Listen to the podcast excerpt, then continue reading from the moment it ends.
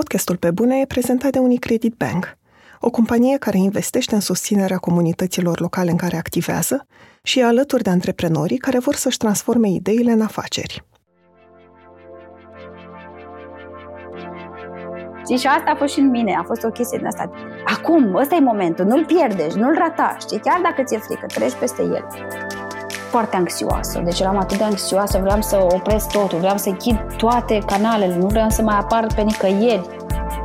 Proiectul a avut așa un... Uh, a crescut în, în timp ce creșteam eu, s-a maturizat în timp ce mă maturizam eu. Sunt Andreea Vrabie și ascultați pe bune. Un podcast sincer, cu oameni creativi, despre cum au ajuns cine sunt și întrebările pe care și le pun. Fotografa Mihaela Noroc spune că la 27 de ani s-a urcat în ultimul tren al fotografiei. După ce mulți ani, neîncrederea în forțele proprii a făcut-o să abandoneze o pasiune din adolescență. În 2013 a pornit într-o călătorie în jurul lumii împreună cu soțul ei – și în timp ce se afla în Etiopia, a fost impresionată de frumusețea femeilor de acolo. S-a întrebat atunci, dacă într-o singură țară există atâta frumusețe și diversitate, oare cum o fi în restul lumii? Așa s-a născut proiectul Atlasul Frumuseții, care în ultimii șapte ani a adunat mii de fotografii cu femei din peste 70 de țări și despre care au scris instituții media ca CNN și BBC. Mihaela simte că s-a maturizat odată cu proiectul dacă la început fotografia doar femei tinere, pentru a arăta cât de diferită e frumusețea în lume, acum fotografiază femei de toate vârstele, cu corpuri cât mai diferite, și caută să surprindă prin poveștile lor, care uneori vorbesc despre suferință și traume, frumusețea lor interioară. Prin Atlasul Frumuseții, Mihaela speră să poată schimba discursul despre ce înseamnă o femeie frumoasă și puternică și să-i ajute pe oameni să descopere latura umană din ei înșiși și astfel să devină mai buni. Bună, Mihaela! Mă bucur tare mult să ne auzim. Și eu, cu siguranță, mă bucur foarte mult. Proiectul tău se numește Atlasul Frumuseții, The Atlas of Beauty. Și știu că nu ai o definiție pentru frumusețe, că te-am mai auzit spunând asta, dar mă întrebam dacă poți să explici cum e diferită frumusețea pe care o ai tu în minte atunci când faci fotografii de frumusețea standard, aia pe care o vedem în reviste, în reclame, la televizor. Da, uite, mie mi se pare, acum având copil, mi se pare mult mai ușor de explicat frumusețea.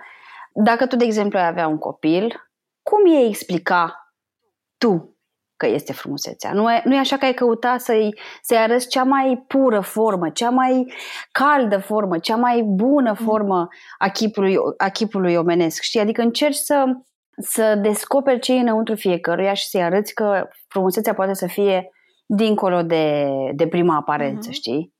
aparențe pe care ne-au, ne-au indus-o diferite forme de media și cu care am crescut noi, tu și eu, și abia acum cred că putem să conștientizăm că avem dreptul să alegem să fim altfel, mm. știi?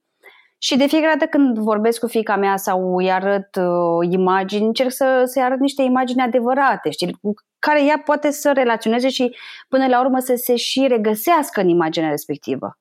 Uite, i-a spus de, a fost un moment foarte ciudat foarte, foarte ciudat. Fetița mea are 2 ani și jumătate și când avea un an și jumătate am fost în vizită la cineva și mai avea o fetiță de vreo, nu știu câți ani, câțiva anișori în plus. Și fetița aceea, e o chestie absolut naturală și normală și se întâmplă tot timpul și nu, nu învinovățesc în niciun caz. Dar e ceva ce se întâmplă și e dureros. Fetița i-a spus că nu se joacă cu fica mea pentru că nu e frumoasă, e urâtă. Și atunci trebuie tu să vii ca părinte sau ca om din exterior sau ca educator sau ca om de media sau ca oricine care are un pic de putere în mână și să arate că orice om este frumos în felul lui. Nu putem să, să, ne, de, să ne repartizăm așa pe categorii. Uh, tu ești urât, tu ești frumos și tot așa. Trebuie să, să vedem valoarea fiecărui om, știi? E ideea asta de frumusețe sau dacă te simți frumoasă sau nu, E ceva la care te gândeai în adolescență? Nu știu, te simțeai frumoasă? Doamne, câtă, câtă muncă a fost cu uh, frumusețea asta de care suntem atât de preocupați. Nu, or, oricât am vrea să, să spunem că nu ne interesează, ne interesează foarte, foarte mult.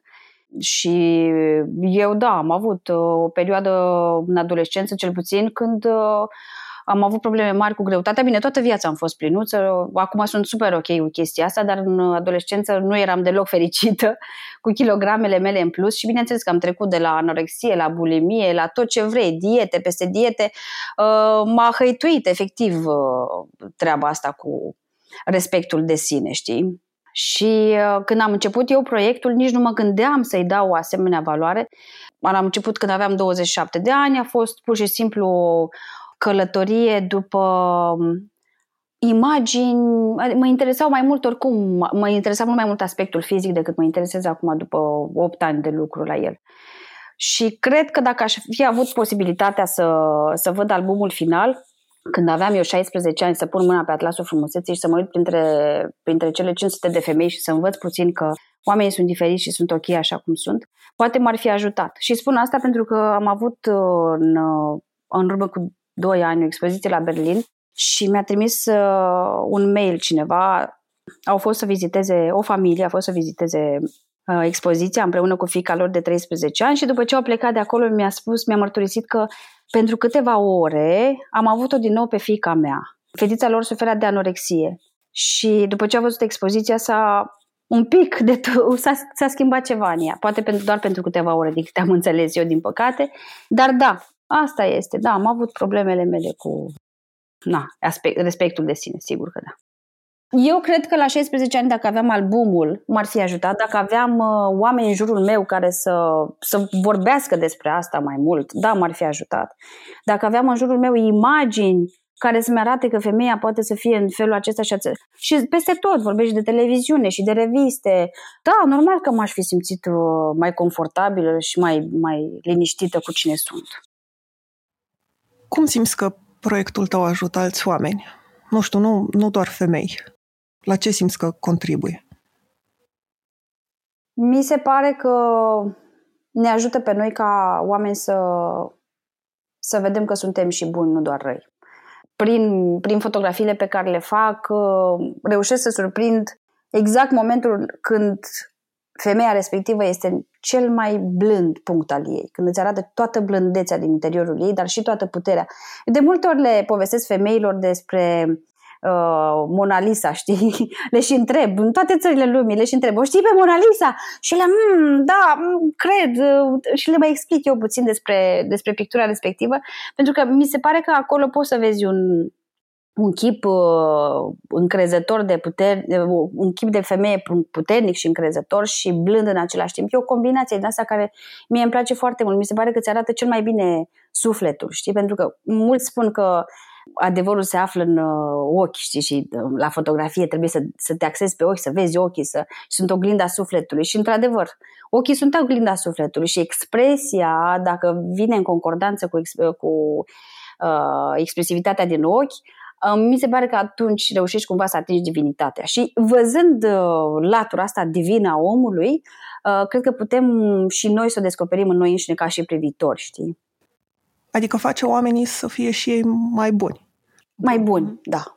Da, da. Pentru că de multe ori suntem, și eu sunt în fiecare zi dezamăgită de cum mă manifest eu sau cum se manifestă oamenii din jurul nostru și până la urmă um, noi încercăm să fim mai buni, nu? Cred că asta e, asta e finalitatea existenței umane, nu? Să, să demonstrăm că putem să trecem de dorințele noastre, instinctele noastre animalice și să fim, uh, nu știu, oameni buni, nu?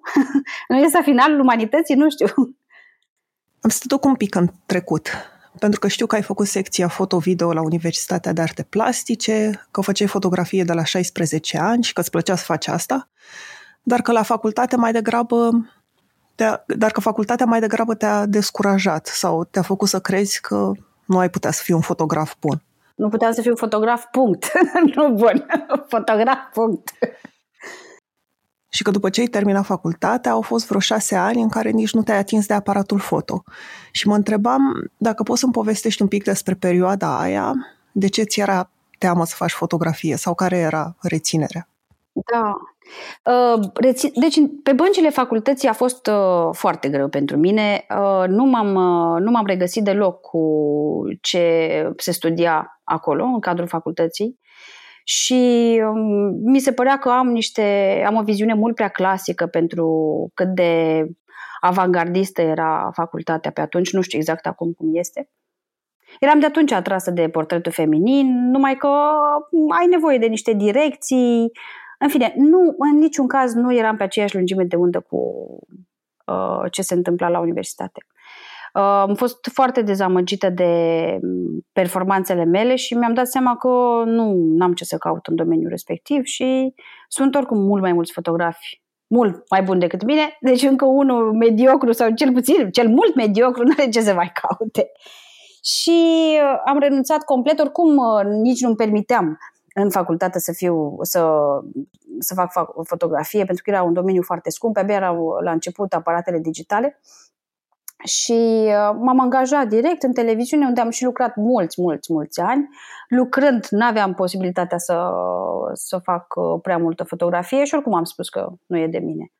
Ce să zic, știam cumva înăuntrul meu că da, fotografia este așa o chestie de suflet și poate la un moment dat când o să am o altă situație o să mă apuc să o fac așa ca hobby, ceea ce s-a și întâmplat ulterior.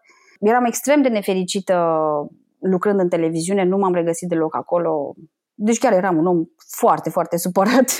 Oamenii cu care lucram pot să confirme că eram uh, veșnic uh, furioasă. Și um, la 27 de ani m-am urcat în ultimul tren al fotografiei, trenul pe care scria fotografie mare și am reușit să urc în el. Am spus că este ultimul pentru că așa am simțit la momentul respectiv. M-am apucat uh, să învăț totul de la zero, pentru că, din păcate, în facultate nu, nu știu, n-am, nici n-am, nu știam eu că trebuie să întreb sau nu știam eu cum, pe ce parte să, să intru ca să înțeleg. Și la 27 de ani m-am apucat eu să învăț singură tutoriale de pe YouTube, ce mai găseam online, exerciții singură, cam absolut tot ce am reușit eu să fac ulterior a fost autodidact, adică am învățat singură. Ce nu-mi dau seama e dacă a fost dorința de a mai da o șansă fotografiei sau știai deja că vrei să călătorești în jurul lumii și asta te-a mânat să faci fotografie. Hai totuși să încerc. Nu, nu, nu, nu. A fost fotografia prima dată. Uh, eu eram foarte, foarte pasionată de portrete. Și când am intrat la facultate, știu că mi-am făcut un portofoliu exclusiv din uh, imagini cu femei mama, sora, mai aveam o prietenă pe care o fotografiam tot timpul. De atunci eram, am fost atrasă de latura feminină, de, de portretul de femeie. Și când am dat eu din nou șansa a fotografiei, tot spre asta am mers. Nu știam altceva. Adică niciodată nu m-a interesat să, să scot aparatul. Eu sunt genul de om care nu și aparatul de fotografiat cu ea când se duce la munte sau într-o excursie undeva. Nici nu scot aparatul de fotografiat. Adică îl scot doar dacă fotografiez o femeie. Și niciodată n-am fost pasionată de alt tip de imagine, da? Iar când m-am reapucat de fotografie, da, cu asta am început și, și după aceea au venit, au venit călătoriile. Adică după ce a venit călătoria asta mare de un an de zile, prima, în 2013. Și da, atunci am luat aparatul cu mine, uh, neștiind exact ce o să urmeze. Într-un interviu spuneai că de obicei ești destul de neîncrezătoare în forțele proprii. Și mă întrebam, pentru că și eu sunt așa, cum faci să găsești totuși curajul să faci ceva, să pornești la drum?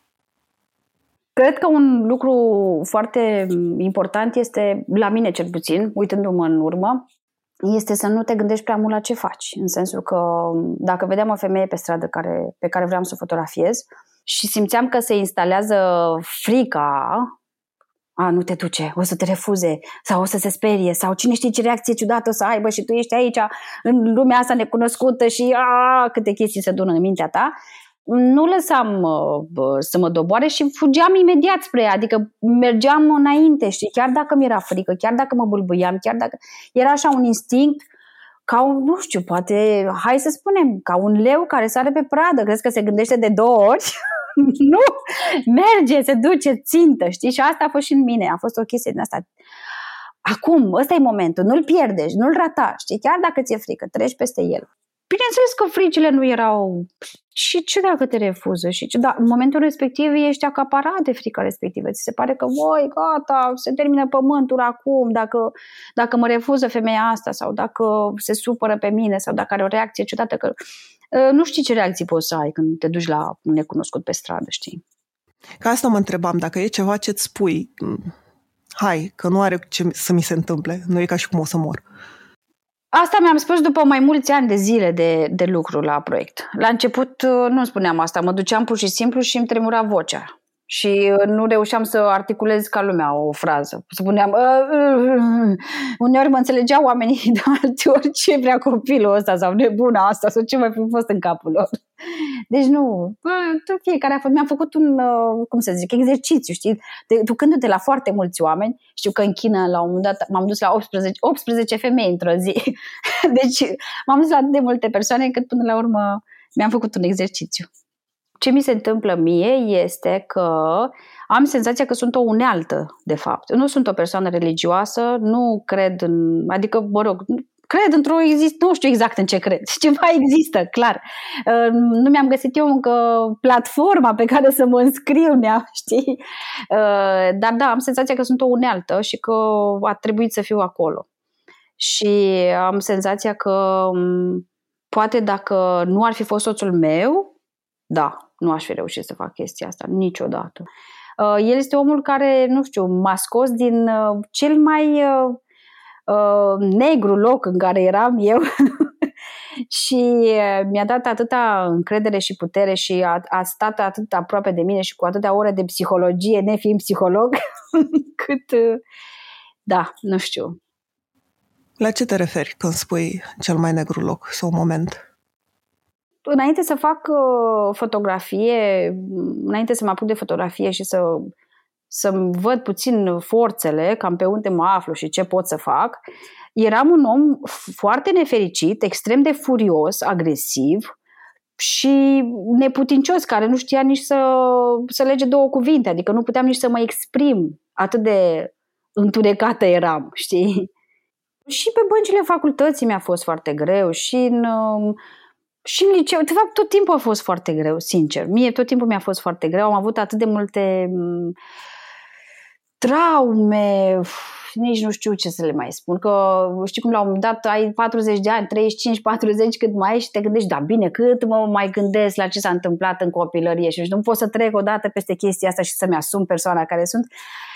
Știi, adică am înțeles, toți la, am avut o copilărie grea, toți au o copilărie grea, dar până la urmă nu mai trebuie să fii, să te identifici cu ce s-a întâmplat, știi? Hai să treci mai departe. Doar că eu nu reușeam deloc să trec peste nu puteam să trec peste. Eram tot timpul cu bagajul uh, copilăriei după mine și îl uh, aruncam în fața tuturor. Hai, uitați-vă la el, vedeți ce greu mi-a fost? Știi? um, la ce te referi, dacă poți să-mi povestești? La copilăria mea? Mai facem un podcast. da. Uh, deci 90, când a căzut URSS-ul, părinții eu sunt din Republica Moldova, și părinții mei s-au mutat în București. Mama s-a mutat singură la București, la Facultatea de Arte Plastice, uh, secția Istorie Artei. Uh, tatăl meu e pictor și el rămăsese în Republica Moldova. M-a luat mama la șase ani și m-a adus aici la, fac- la școală și s-a gândit că o să-mi fie mult mai bine să studiez în România decât în Republica Moldova. Și uite, așa de acolo s-a a început o, o copilărie foarte grea, erau, era o Românie anilor 90, când totul era vraiște, după cum bine știm. Eu am fost crescută până la șase ani de bunicii mei și era foarte bine acolo, eram într-un sat de pe lângă Chișinău și uite cum m-a luat pe mine mama acolo și de acolo și m-a dus aici în București, unde în fiecare an uh, schimbam școlile pentru că părinții mei primeau uh, un alt cămin, erau repartizați la alt cămin. În fine, deci foarte, foarte dificil a fost. Bine, uitându-mă în spate, mă gândesc că oh, multe lucruri M-au, adică am avut și foarte multe lecții de învățat, pentru că, uite, de exemplu, asta cu schimbarea permanentă pe care o am în viața mea, că și acum călătoresc foarte mult și imediat relaționez cu oameni și mă gândesc că și se datorează și faptului că am schimbat atât de multe școli și locații în copilărie sau... Adică pot să găsesc acum uh, și părți bune, știi? Dar atunci a fost foarte dificil Și nu, sărăcie, ce să mai, da, foarte complicată.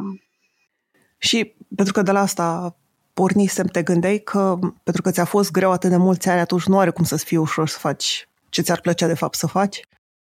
Bineînțeles, da, bineînțeles că te gândești întotdeauna.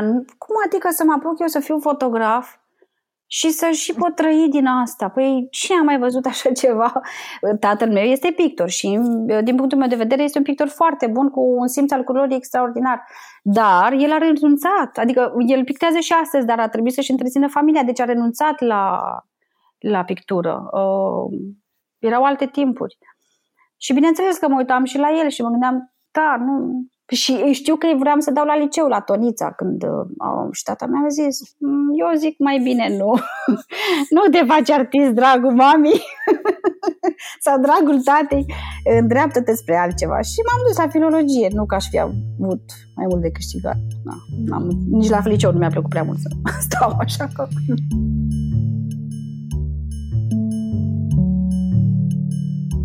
Cum s-au descurcat organizatorii de festivaluri anul trecut? Dar spațiile de coworking? A fost vreo afacere care a ieșit pe plus? Dacă ți-ai pus aceste întrebări despre cum a arătat 2020 pentru antreprenorul român, citește 24-7, un ghid de viață și muncă pentru antreprenorul creativ, realizat de DOR și Unicredit Bank. Cea de-a șasea ediție a ghidului este dedicată rezilienței antreprenorilor români în pandemie – de la o brutărie care descoperă puterea comunității, până la un business educațional care înlocuiește taberele cu experiențe digitale. În paginile ghidului vei găsi 20 de povești despre inventivitate, adaptare și reinventare. 24-7, un ghid de viață și muncă pentru antreprenorul creativ, poate fi comandat pe dor.ro slash shop slash produse. Mă întorc la album și la, la proiect, de fapt, fotografiile tale sunt însoțite de obicei și de povestea femeii pe care o fotografiezi și mă întrebam dacă așa a fost de la început sau cum a apărut partea asta. Nu, nu a fost de la început. Nu le, la, când am început să fotografiez pentru proiectul meu, nici nu le întrebam cum le cheamă, nici măcar de atât. Deci, atât de diferit este proiectul astăzi. Pur și simplu ziceam, wow, ce faină ești, hai să-ți fac o fotografie, dar nu cred că atâta era toată conversația sau uneori rămâneam, uh, stăteam mai mult, dar mă gândeam eu că poate chiar nu e bine să le dai uh, numele, poate nu este ok și pentru să, să rămână ele uh, privat, așa, adică să nu le dau prea multe informații despre viața lor, nu știu, aveam eu tot felul de gânduri. Mai târziu, țin minte că m-am, eram în India și am, uh, am văzut o, o tipă, am auzit despre o tipă care era avocat și vreau foarte mult să o fotografiez. I-am dat un mail și am zis, uite, am proiectul ăsta. Și ea mi-a dat un mail înapoi și mi-a spus, dar tu de ce vrei să mă fotografiezi? Că tu nici măcar nu spui numele femeilor pe care le fotografiezi. Și atunci am rămas eu un pic așa, stai un pic, da, are dreptate femeia. De ce, de ce s-ar lăsa fotografiată de mine dacă eu nici măcar nu spun numele ei sau povestea ei? Deci proiectul a avut așa un, uh, a crescut în, în timp ce creșteam eu. S-a maturizat în timp ce mă maturizam eu. Acum, de vreo un an jumate, doi, uh, fac foarte mult research online, caut povești online, le scriu femeilor respective dacă vor să le fotografiez, să împărtășesc mai departe ideile. Mi se întâmplă să le cunosc pe stradă și să, să aibă în spate o poveste extraordinară fără să mă aștept. Mi se întâmplă să-mi scrie și ele să, să dorească să apară în proiectul meu de fiecare dată când ajung într-un loc public um, pe țara respectivă un anunț și spun că uite sunt aici, dacă știți oameni sau dacă vreți să mă ajutați să mergeți cu mine pe, stra- cu mine pe stradă și asta ajută foarte mult la găsirea poveștilor. Sunt diferite metode prin care eu reușesc să găsesc uh, poveștile astea. De ce crezi că au încredere în tine? Nu știu de ce. Păi, uite, vezi, asta îmi spunea soțul meu. Când mă mai plâng eu, ah, ce greu, ce greu, mai ales înainte. Zice, da, mă, dar tu gândește-te că atâtea femei totuși au acceptat, nu e asta culmea, știi? Adică, da, ok, e greu, te, te refuză foarte mulți oameni, dar totuși, totuși sunt femei care au acceptat. Și așa este, am fotografiat femei în Corea de Nord, în Iran, în Arabia Saudită, peste tot am fotografiat femei și au fost atâtea care au acceptat Unele nici nu înțelegeau despre ce e vorba. Ce vrea femeia asta de la mine? Și da, nu știu de ce au acceptat. Eu nu-mi dau seama. Uneori mă întreb dacă eu aș fi acceptat. Da, eu fiind aici din România și cunoscând ce înseamnă social media, da, aș fi acceptat. Dar dacă eram din Afganistan sau dacă eram din uh, Iran sau Arabia Saudită, aș fi acceptat? Nu, mi-ar fi fost frică. Ha, clar. Întâlnirile noastre pe stradă sunt scurte, jumătate de oră, maxim o oră. Au fost momente când am, am dus la ei acasă și sunt și prietenă cu multe dintre ele până și astăzi. Dar uh, unele sunt... Uh, ne-am întâlnit puțin, am, le-am fotografiat și aia a fost. Le dau cartea mea de vizită, unele îmi scriu, altele nu, nici nu le mai interesează, deci nici nu știi de ce au acceptat atunci pe moment, ce le-a impresionat pe ele. Poate, poate pur și simplu s-au simțit uh, flatate, știi? Adică o femeie care mi-apreciază felul de a fi, știi? Mm-hmm. Eu mă gândeam că cele care îți spun povestea, apropo de ce acceptă, poate au nevoie și să fie ascultate. Dar, vai, dar sigur că da, dar nu știu cum să spun. Noi toți avem nevoie să vorbim cu cineva și nu știi că se întâmplă să, să te duci lângă o bătrânică pe stradă, să te așezi și să-ți spună toată viața ei și sunt atâția oameni care nu mă întreabă, de bună, dă-le bună ziua și spune-le două cuvinte. Asta îmi place, de exemplu, în Statele Unite, știi, în New York cel puțin. Măi, oamenii ăia se deschid oricui. te, așezi la, te așezi pe bancă undeva și îți spune toată viața. Și sunt foarte multe femei care, care îmi spun lucruri extraordinare și la sfârșit mi este și rușine că s-au mi s-au confesat, știi? Și nu știu dacă mi s-au confesat mie, Mihaelei sau fotografului Mihaela, știi?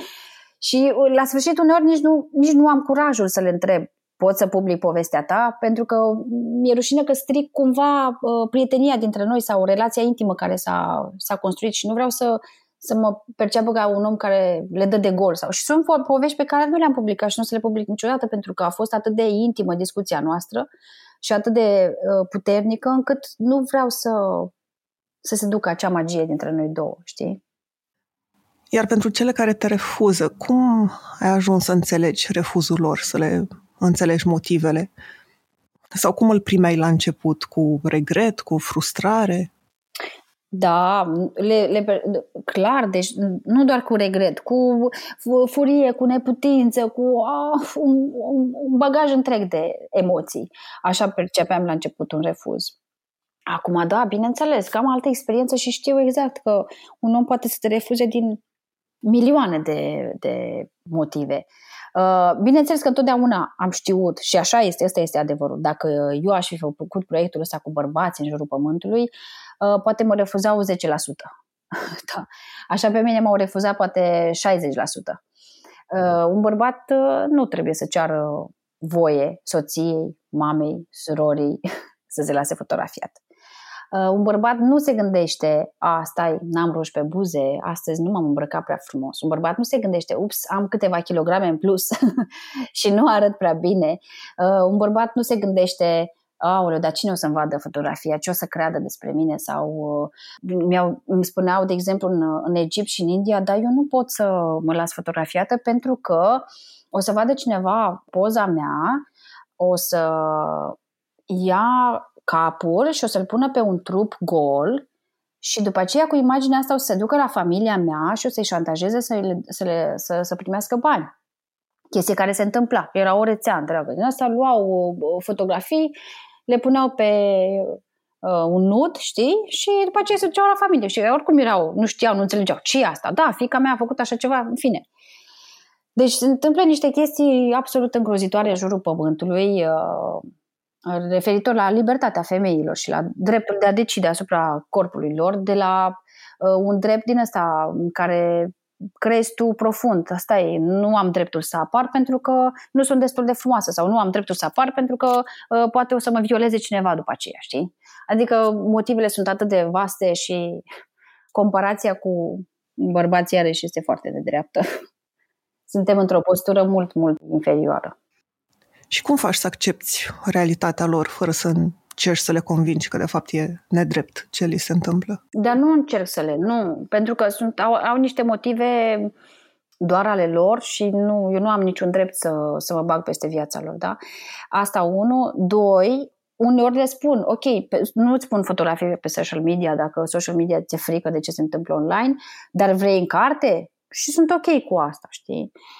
Și sunt fotografii pe care nu le-am publicat sau sunt fotografii pe care le-am publicat și știu că mi s-a întâmplat asta. Deci am, tot așa în Egipt. Egiptul când l-am vizitat eu de mult și am lucrat la proiect acolo, era într-o, într-o situație politică foarte ciudată și oamenii erau efectiv speriați de camera foto.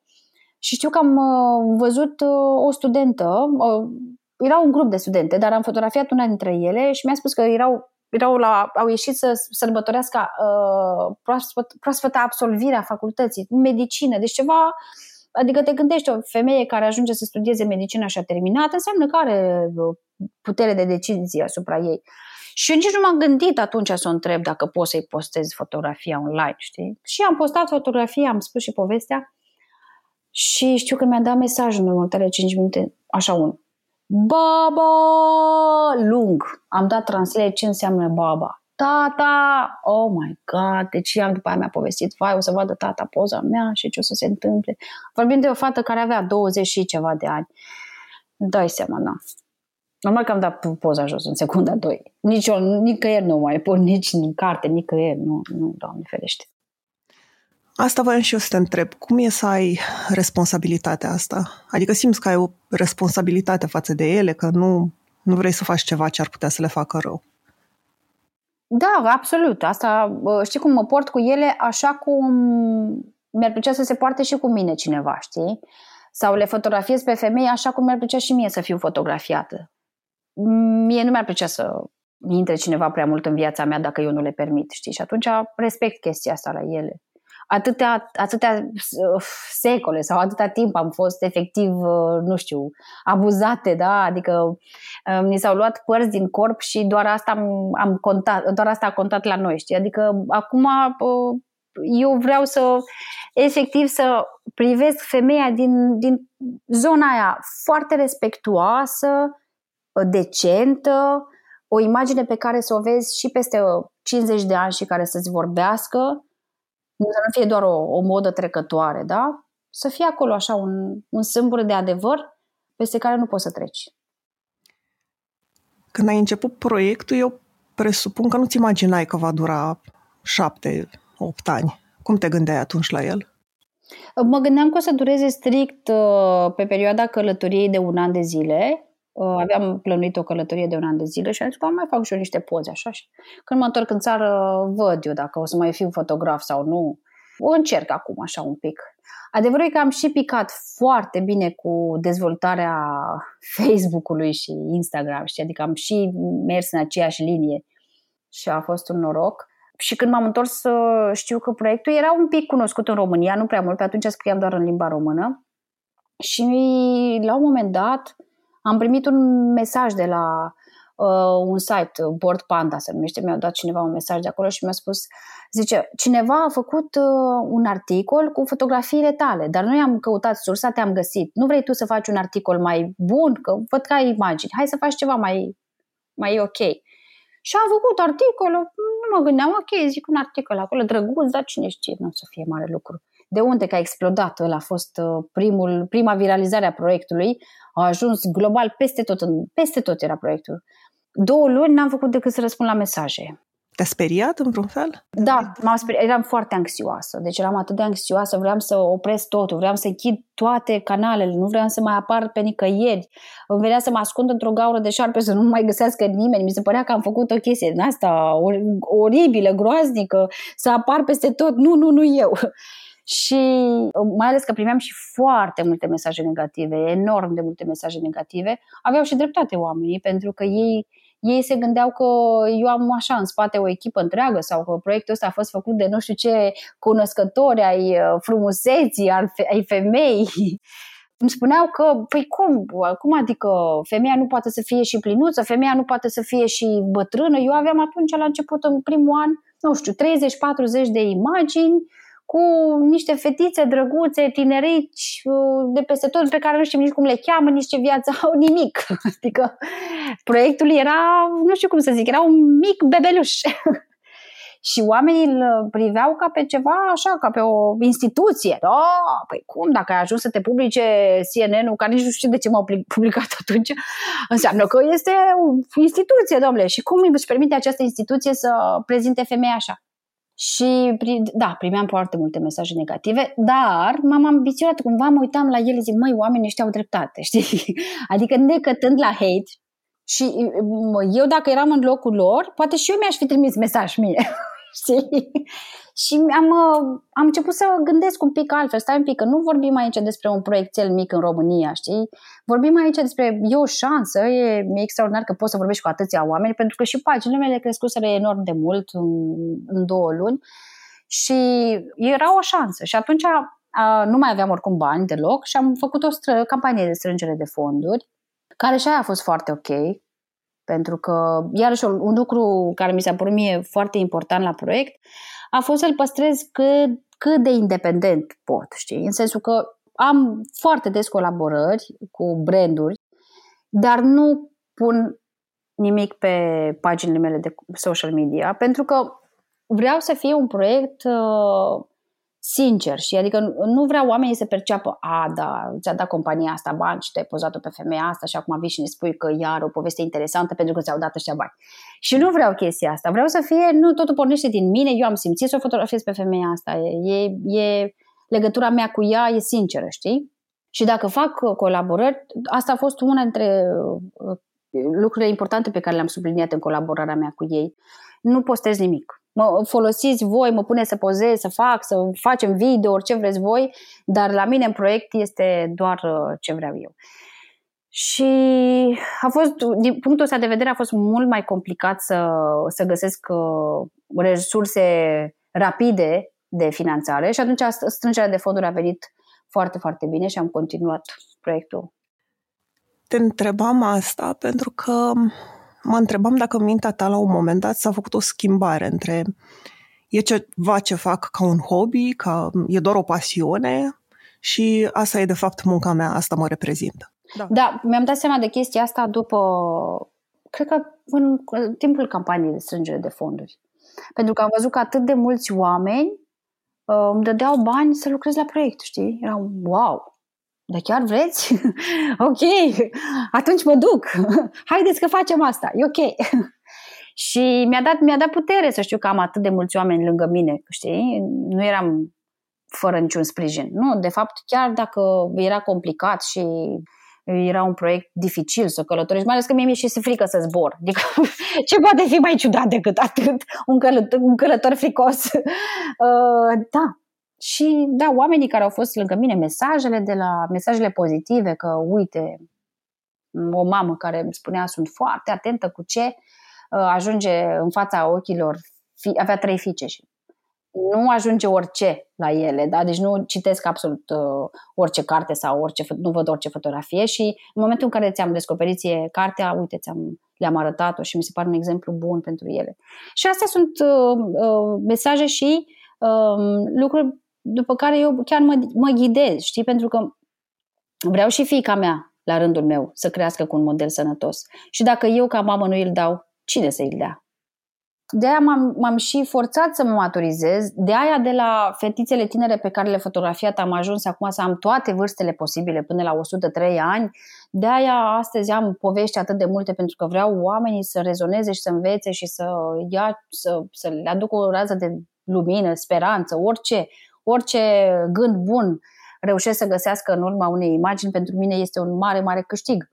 Și vreau să dau cât mai mult posibil, știi? Adică să avem așa o enciclopedie a calităților umane de la noi, de la femei, știi? Să, le, să schimbăm un pic uh, retorica, da? Să schimbăm puțin uh, felul nostru de a vorbi despre o femeie sau de a privi o femeie. Poate de la distanță sau când oamenii se gândesc cum ar fi să călătorești în 70 de țări, să faci doar ce te pasionează, poate pare ceva ideal și nu spun că nu e, că e foarte frumos ce faci, dar mă întrebam și care e partea care nu se vede, cea negativă. Nu știu, mă gândesc că stai departe de oamenii dragi, că poate ești singură uneori. Da. Asta, da, și faptul că poate m-am însingurat destul de mult, Uh, m-am îndepărtat foarte mult și de familie și de prieteni și da, asta e foarte, foarte dificil.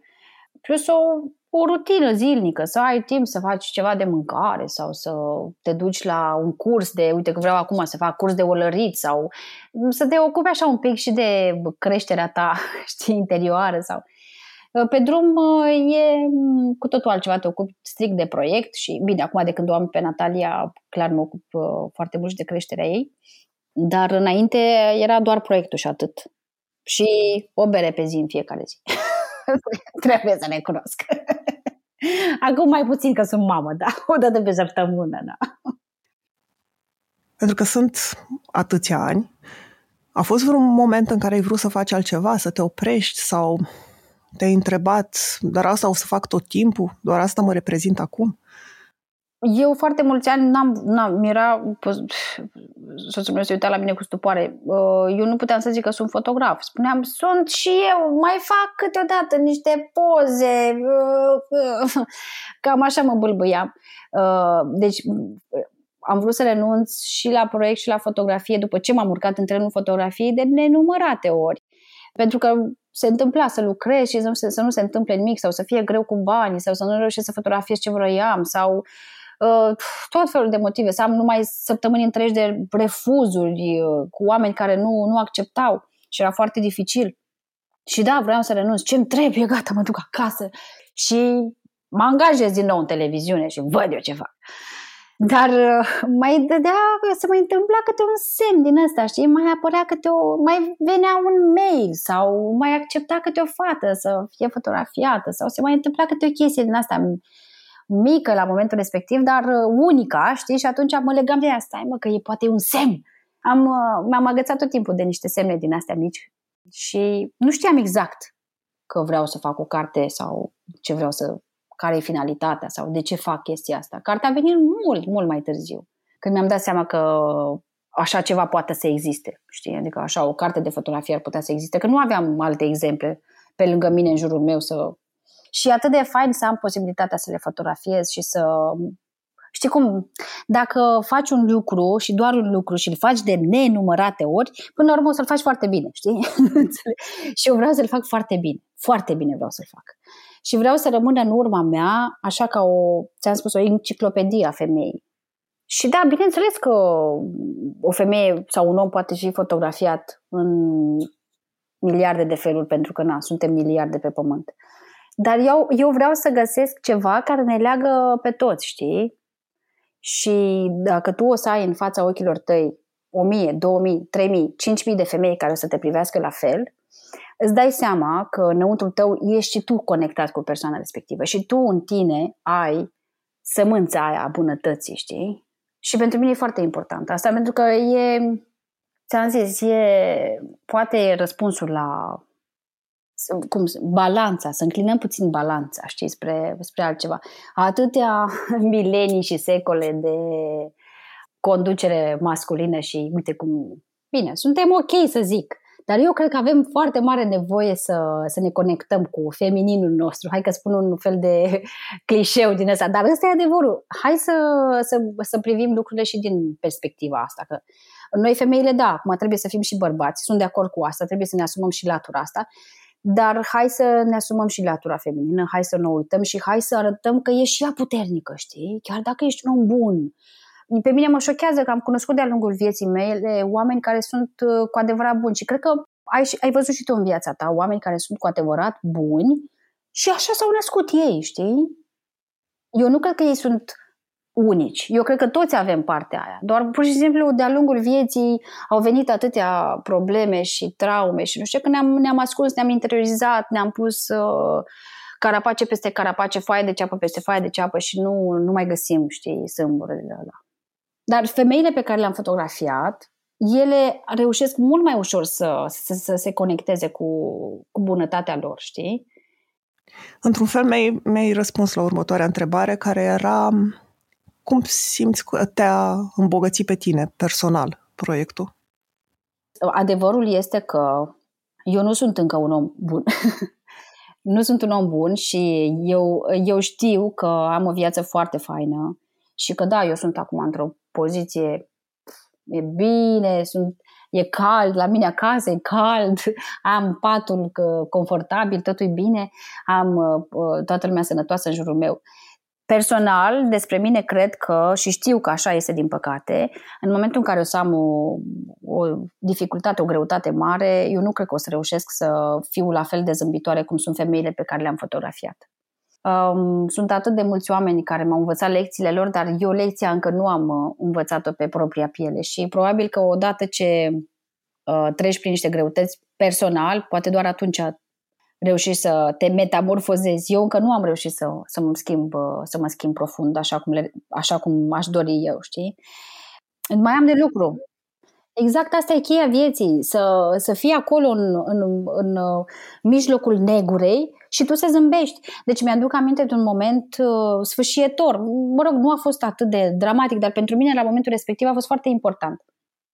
Eram în India, mă duceam la, un, uh, la o piață de flori pe la 6 dimineața, abia la răsărit, vreau să fiu acolo și aveam aparatul de fotografiat uh, pe umăr și mergeam așa încetișor pe lângă um, niște corturi. Deci oamenii dormeau în niște corturi improvizate pe trotuar, știi? Deci treceau mașinile și chiar pe trotuar erau așa, nu știu, vreo 20-30 de corturi, acolo trăiau oameni de ani de zile. Și mai și plăteau chirie, nu știu cât pe lună, știi, ca să trăiască în cort. Și fetița respectivă pe care am văzut-o, nu știu, cred că avea vreo 15-16 ani, mm, stătea întinsă pe patul ei improvizat, păturică, ce era, și numai eu m-am simțit cum trec pe lângă ea, pentru că acolo, pe acolo mergeam pe lângă patul ei improvizat și văd că deschide ochii și îmi zâmbește. Deci atât de frumos mi-a zâmbit copila aceea, atât de cald și de uman și de, și de nu știu, tot ce vrei tu mai bun pe lumea asta. Și m-am, m-am gândit un pic, mă, să mă pun un pic în locul ei, știi? Eu stau întinsă pe uh, asfalt, pe trotuar, dorm acolo cu... Uh, s-au plimbat oricum toată noaptea șobolanii pe mine, pentru că așa este, sunt șobolani peste tot pe acolo și umblă pe oameni. Și deschid ochii și văd în fața ochilor mei uh, o, o durdulie blondă cu un aparat de vreo 3-4 mii de euro la gât, care se uită la mine cu uimire și eu îi zâmbesc, mai. Îi zâmbesc Păi eu puteam să fac așa ceva? Niciodată. Niciodată. Sincer îți spun. Deci sunt niște oameni din ăștia care mm, te învață niște lecții și păcat că nu, nu reușesc tot timpul să explic oamenilor că există, există printre noi acești mici uh, îngeri sau, na, nu știu cum să le zic. Oameni foarte buni, știi? Oameni foarte buni, da. Mi se pare că pe lângă frumusețe și bunătate, proiectul tău este și despre diversitate.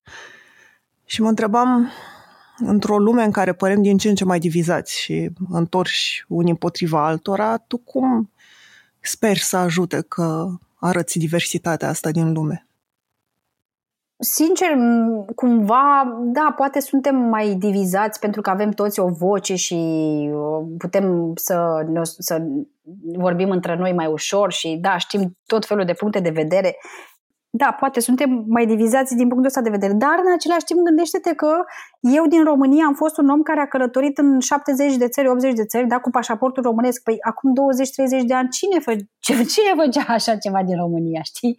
În același timp, deci lumea a devenit mai mică și mai ușor accesibilă și avem mai multe puncte de a comunica unul cu celălalt. De la faptul că eu scriu un post pe Facebook și mâine o să fie 10 oameni din Pakistan care o să mă ajute să mă aducă la ei în țară, știi?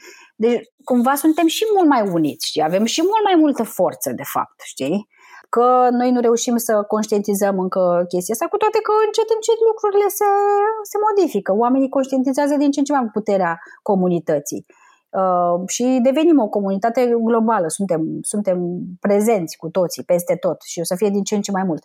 Deci chiar dacă, da, poate uh, sunt niște probleme politice și suntem divizați în legătură cu problemele politice, dar cred că la nivel de calități umane, oamenii din ce în ce mai mult o să fie mai uh, dornici să și le descopere și să fie legați de calitățile astea umane. Mulțumesc că ne-ați ascultat! Pentru mai multe episoade, mergeți pe SoundCloud, iTunes, Spotify sau în orice aplicație de podcast folosiți.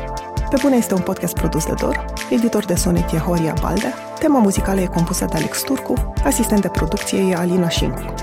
Nu uitați, dacă v-a plăcut episodul, dați-l mai departe, ca pe bune să ajungă în căștile cât mai multor oameni.